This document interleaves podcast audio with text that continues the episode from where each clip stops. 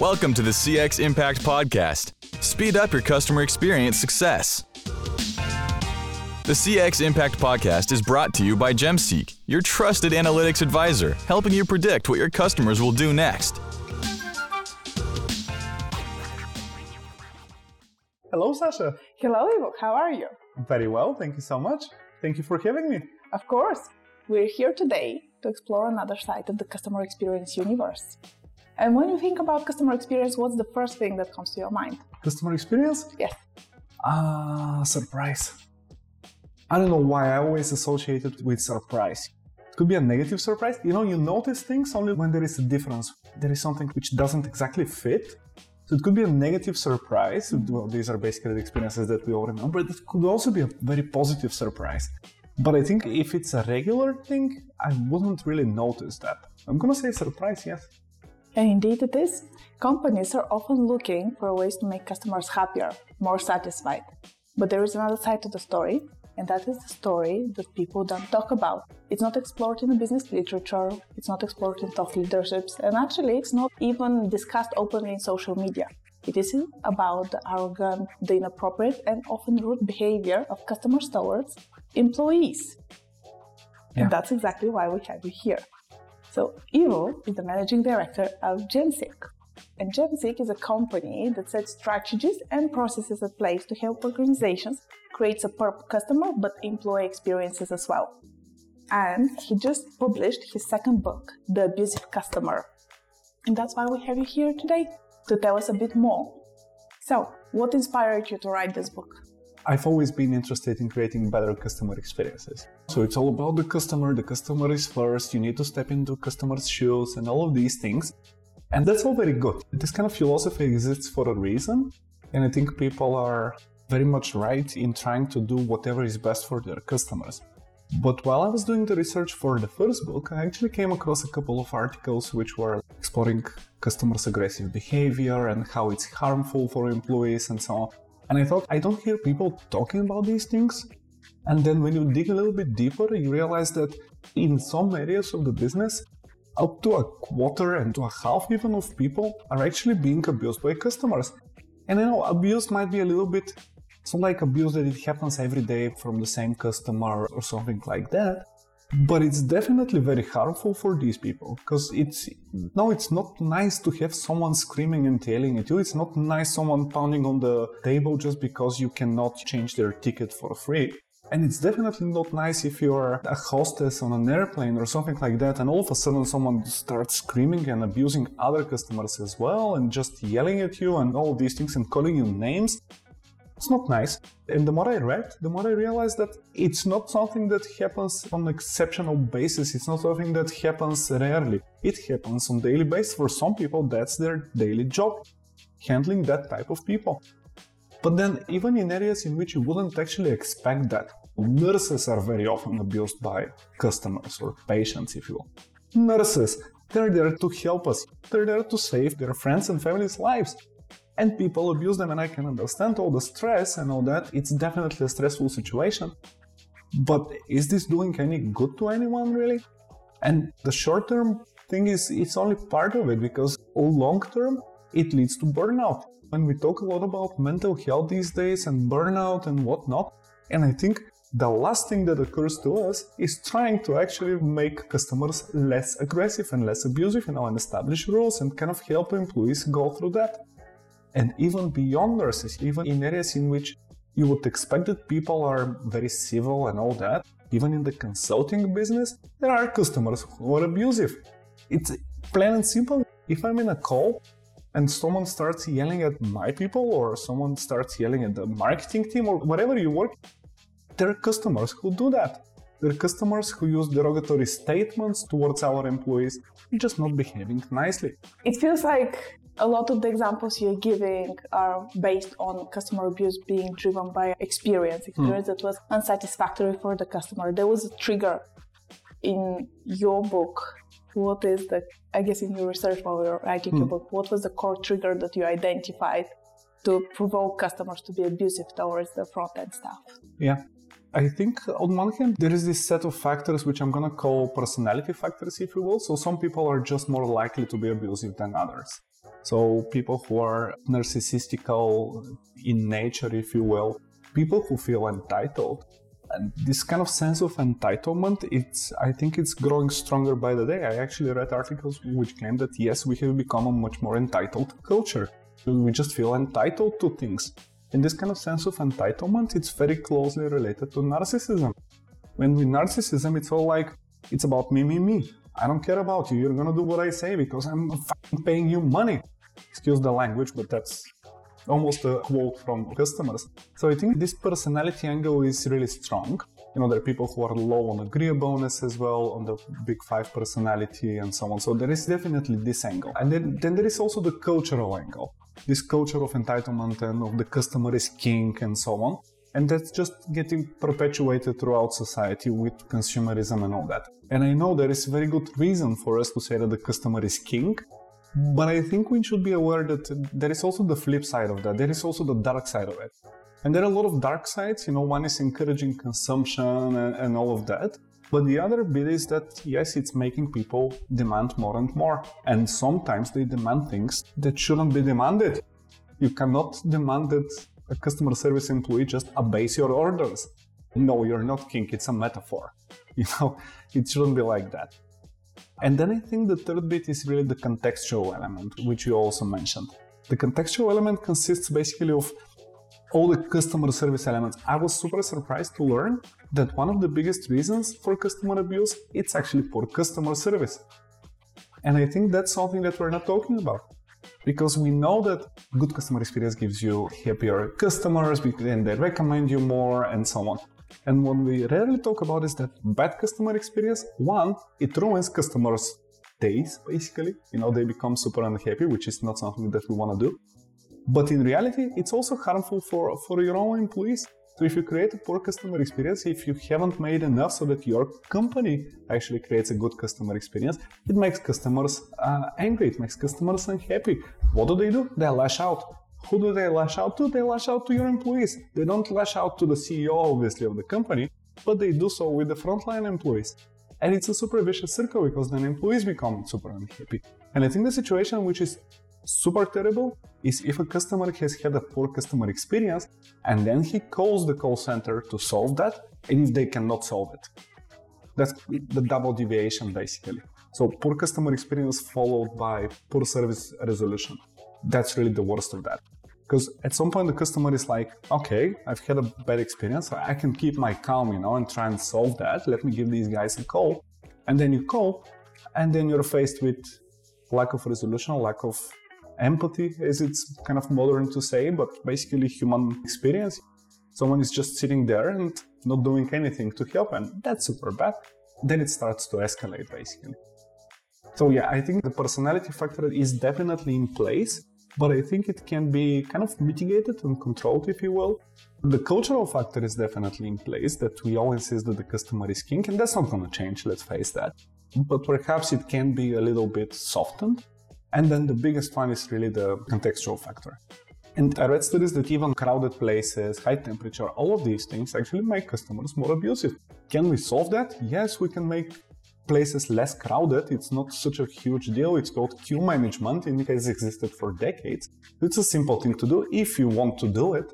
So we understood that customer experience is very much linked with the customer abuse. Unhappy customers take it out on the frontline staff. Yeah. And if we have mechanisms to analyze customer experiences, to measure customer experiences, do we have a mechanism of actually measuring customer abuse and the impact it has on organizations?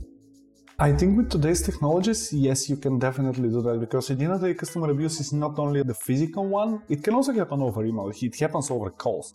Receiving an email with capital letters saying, you're a stupid, da-da-da, that's also abuse. So yes, there are many ways these days in which you can monitor that, especially given the electronic communication. So you can put flags on emails that contain abusive words, or you can monitor the calls. And then you can also actually suggest in real time to employees how can they avoid or how can they solve the situation. But even in face-to-face interactions, I think there are a lot of ways you can do that. But it's important, and I think we'll probably touch upon this a little bit later, but having a very strict policy against customer abuse, I think, is very critical. Establishing the mechanisms in which employees can actually report that. Let's be real, I mean, people are not going to report all instances of customer abuse, but I think it settles a very important mechanism that you give them something, you give them instruments, you give employees instruments to defend themselves, I think. So if they want, if need be, they can actually use it. And it shows that the company actually cares about that. Because I think these days, as far as I'm concerned, most companies don't even realize that that's even potentially an issue. And we want to create great customer experiences, and then we want to create great employee experiences. It's a little bit of a paradox, because in some cases, you cannot create both. It's all very good, happy employees make happy customers, and then happier customers lead to happier employees, and so on. But sometimes you need to take a decision. If the customer is abusive, no, we're not going to make this customer happy just because they're harming our employees. So back to your question, yes, a good system of monitoring these interactions is, I think, very critical. My suspicion, although I haven't seen it, to be honest, is that actually you can very well predict if customers are going to be kind of propensity to abuse, although there was this movie, what was the movie's name? In which there were these twins, the science fiction movie. No? No. Doesn't click. No, they were predicting crimes and they were actually arresting people before the crimes. Ah, interesting. Yes. A lot of philosophical pretty much around that. Stole my question. Did I? Yes, we know that GemSeek is really great at predicting customer experiences. We can predict unhappy versus very happy customers. Do you think that in the organization's practices, especially like companies that are dealing with customer care, they have call centers and agents, do you think that predicting unhappy customers and customer abuse will be something that I guess will be the new implementation of AI and predictive analytics? I most certainly hope so, because I think predicting who's happy and who's unhappy, that's probably the strongest way to make someone happy. If I have a problem and someone calls me without actually asking me and does something to alleviate my troubles, that's huge. You see it all the time in movies because lawyers use it all the time. It's called stealing thunder. If you know that the other party has something that can be bad for your own client, it's oftentimes better that you disclose it before the other party does. And I think it's pretty much the same thing here. So if you call someone and say, hey, I know that in the last couple of days there has been disruptions in the network or whatever business you're in, and you tell the client that and try to manage it for him or give them something in return or just paying attention to that, just showing that you know that this happened and they could be unhappy, I think that's pretty much enough, to be honest with you. There are tons of studies which say that being proactive in these interactions, even openly sharing situations in which, well, you've done something wrong, that actually helps a lot helping these clients. Because for them, it's like someone cares about that. There is someone in control of the whole thing. It's not like I need to fight it, I need to call and then I'm going to ask questions and then it's all going to go bad. It's not like that. You show that you're in control, you're in charge, it's your responsibility to do it. You're basically telling the client, I know that it's my responsibility to do that and I've got things handled for you. I truly cannot believe that in the end of the first quarter of the 21st century, that's going to be a difficult thing to do if you really want to do it. So yes, predicting customer dissatisfaction is going to be huge. So even if you don't go as far, as the science fiction of predicting who's going to be abusive or aggressive or whatever it is, you can predict who's going to be unhappy. Interesting. Quite an interesting point. And I think it pretty much links to, you have the mechanisms to predict and prevent or kind of smoother the abuse. You have the tools to do it. What's missing in the picture to actually make organizations support their frontline staff? Is there enough knowledge in C-levels? Is there a strategy in place? What should an organization do and where should they start to actually implement processes that will prevent customer abuse? I think you start before that. As with everything, don't allow it to happen. I think that's the surefire way to manage it. In reality, it doesn't exist such a world in which customers are not going to be aggressive or abusive at times. So even though, you know, I wrote this book kind of saying that let's eradicate it, I know that it cannot be eradicated. You cannot do that. What you can do is significantly reduce them. And what you can do is help employees handle them, handle the situations, and live better lives in the longer term. So I think there are basically three ways in which companies can act on that. One is prevention, really. And prevention is, again, going back to your previous point, you know, if we can predict who's going to be unhappy and just call them to avoid them becoming aggressive or abusive, then that's a very good way of doing that. Having very strict policies here. There are a lot of campaigns that have been running in the last couple of years, most of them in the States, in the UK, in Australia, but also other places as well. Campaigns against customer abuse, raising the awareness for customer abuse. And I think that's, well, I hope that this book is also part of these efforts. You know, even talking about these things, I think it's important. Second thing is having a very good policy against that, you know, taking a stance basically against that. It could be very simple things like even putting at service desks or, you know, over the phone, telling customers that no, this behavior is not tolerated. And if this happens, the customer service representative has the right to just decline to communicate with this customer, full stop. Is the company going to lose a client? Probably. Is it for the better? Yes. Because otherwise, this employee is going to burn out, they're going to quit. If this kind of unhappiness or the mental health of this employee doesn't cost enough, it is going to cost the company money. It is going to cost the company money because people's performance suffer, they quit the company. Oftentimes, they actually hurt the customer and the company. Employees do that from time to time. I don't approve of that, obviously, but it's also not a normal psychological reaction. So yes, I think in some cases, telling a customer, no, that's not going to happen, that costs less than everything else in economic and in psychological and mental health value. So yes, this policy and taking a stance on that is super critical. I think establishing a very good process for these situations is also important. If I'm an employee, something happens, who should I call? Getting a training for employees on implementing this process is also important, you know, before that. And all of these things provide the infrastructure. They can never prevent customer abuse from happening, but you can lower it for sure. And then there is also this angle during the conversation, I think, and I'm not exactly sure that, well, I'm quite sure that in a lot of call centers, people do get training in handling difficult customers. So I think that part is by and large very well covered. Although what I'm going to argue is that's only part of the process, really.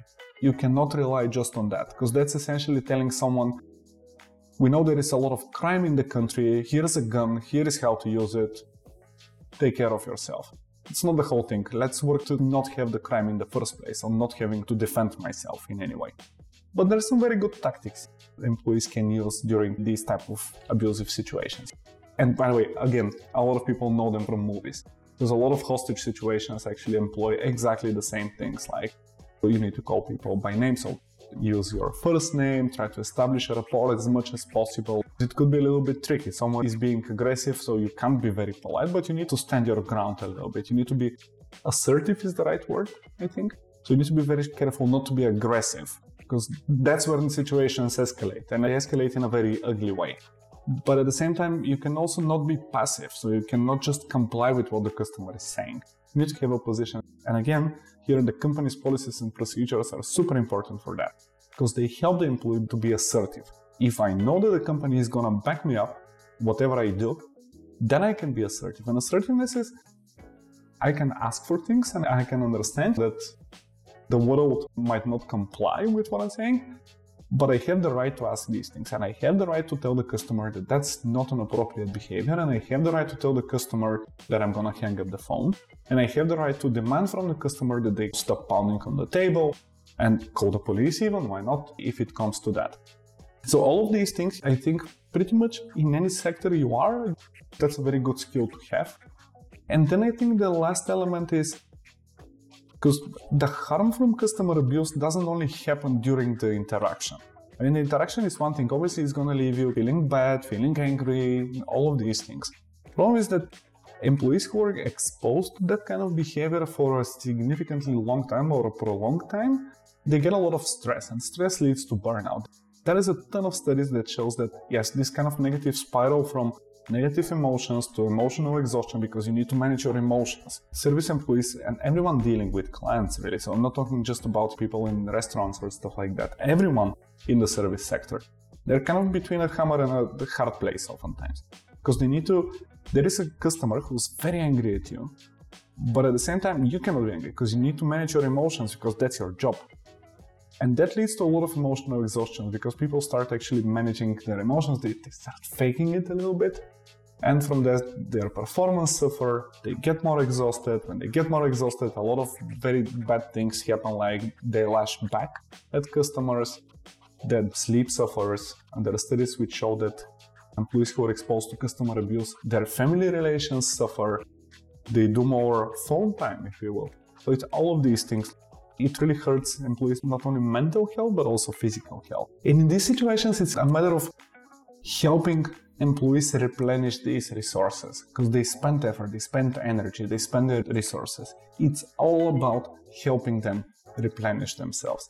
It could be things like taking a break. Mindfulness and meditation helps as well. But having a social circle, a supportive circle of friends and colleagues, if you will, that helps a lot. Having the support from your supervisor helps a lot. And venting, it was super interesting. Venting, you know how we go and this client said that, and that doesn't work. That kind of amplifies it. You need a sympathetic ear, if you will, to share that. But you need to feel part of a collective, basically. You need to feel that your supervisor is there for you if you want to talk to them, that they provide really this organizational help. So it's a lot about what does the organization do, and it's very soft things. It's things that one would think that every organization wants to have.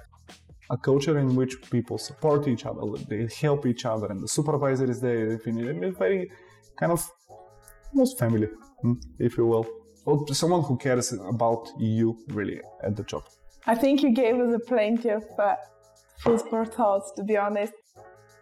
If you think about the company that you work at, GemSeek, and think about your employees, what is the one tactic that you employ to ensure that there is a minimum customer abuse and your employees feel safe and happy? We try to give them all the support that we can internally, I think. And that is like, I think, empowerment. Empowerment is the right word also for, not only for GemSeek, but for everyone else. I think that employees should be empowered, and I hope that employees at GemSeek are empowered to do these things. It is at their discretion. I wouldn't be unhappy if a colleague of mine says, "Dear customer, I appreciate that. And I appreciate that we might have made a mistake, or I appreciate that you're feeling bad today," or whatever. But that's not an appropriate behavior. That's not how I would expect that you treat me. I know you're a client, but this doesn't make you the master of everything. I wouldn't be unhappy with that. And I hope that everyone at GemSeek knows that, obviously. And I'm also happy to intervene whenever needed, because these things happen, and I'm also not too judgmental about our own customers, if you will. I know that these things happen, and I know that we all have bad days, but it cannot be a regular behavior on the side of our customers. So it's really this empowerment, I think, for our employees that, yes, they can handle these situations as they see fit, and we are going to back them up. Establishing this psychological climate at GemSeek in which I hope people feel safe and they feel supported, really, by everyone. That's basically the two things, I think. Ideally, in an ideal world, I think we would be able to help customers themselves manage their emotions better, because that's the root cause of everything. We all get angry, but in a way we don't go along the street and we don't scream to our partners or to our children. Well, ideally we don't do that. But the thing is, a company doesn't have this ability to magically increase the emotional intelligence of its customers. For one thing, it's oftentimes very transactional. I buy something and then I'm on my way, so that it's not the purpose of the company to educate its customers. So unfortunately, that door is closed. And I think that's why I said that the way for customers to do it is to avoid getting into trouble or giving customers a reason to be unhappy in the first place. All you can do is deliver a good customer experience. All you can do is try not to make customers unhappy, and that's it. Because how they react when they're unhappy, you cannot control. You can support, you can try to manage that. You can remind them all the times that you're against that. You can give your employees the skills to handle the situation. You can support them after that. But I think it's vital that customers do their part. Their part is deliver great customer experience, empower your employees, give them the resources, and support them if something goes wrong. Now, whether you can do so, or we can do something about increasing emotional intelligence, if you will, of customers or in the society at large, maybe there are certain things we can do. And I know that a lot of unions and a lot of organizations around the world are actually working towards that. They have campaigns raising the awareness of the issue, and I think that's critical. And then you can also do campaigns explaining that to customers. That's not a good way to treat people, and I think that's also important. Thank you for the enlightening conversation. We covered a lot of topics, from employee turnover to financial impact and best practices. And I think it's more like a call for action for the organizations now to take a stand and do everything possible to reduce the customer abuse on their own employees. Thank you so much, Sasha. It was great talking to you. Indeed, we covered a lot, and I feel that my sincere hope is not only that organizations are going to do a lot, but hopefully that we just put it on the table, put it in our minds that it exists, customer abuse exists. No, customers are not always right. They're not right when they abuse our employees. They're not right when they shout at them. They're not right even when they have unreasonable demands. And I think we need to know that. We need to try and do something about it. And I hope we all work together to create a better business world. Thank you, and goodbye. If you liked this episode, hit follow and visit gemseek.com to learn more. Let's make an impact on the world of CX together. Thank you for listening.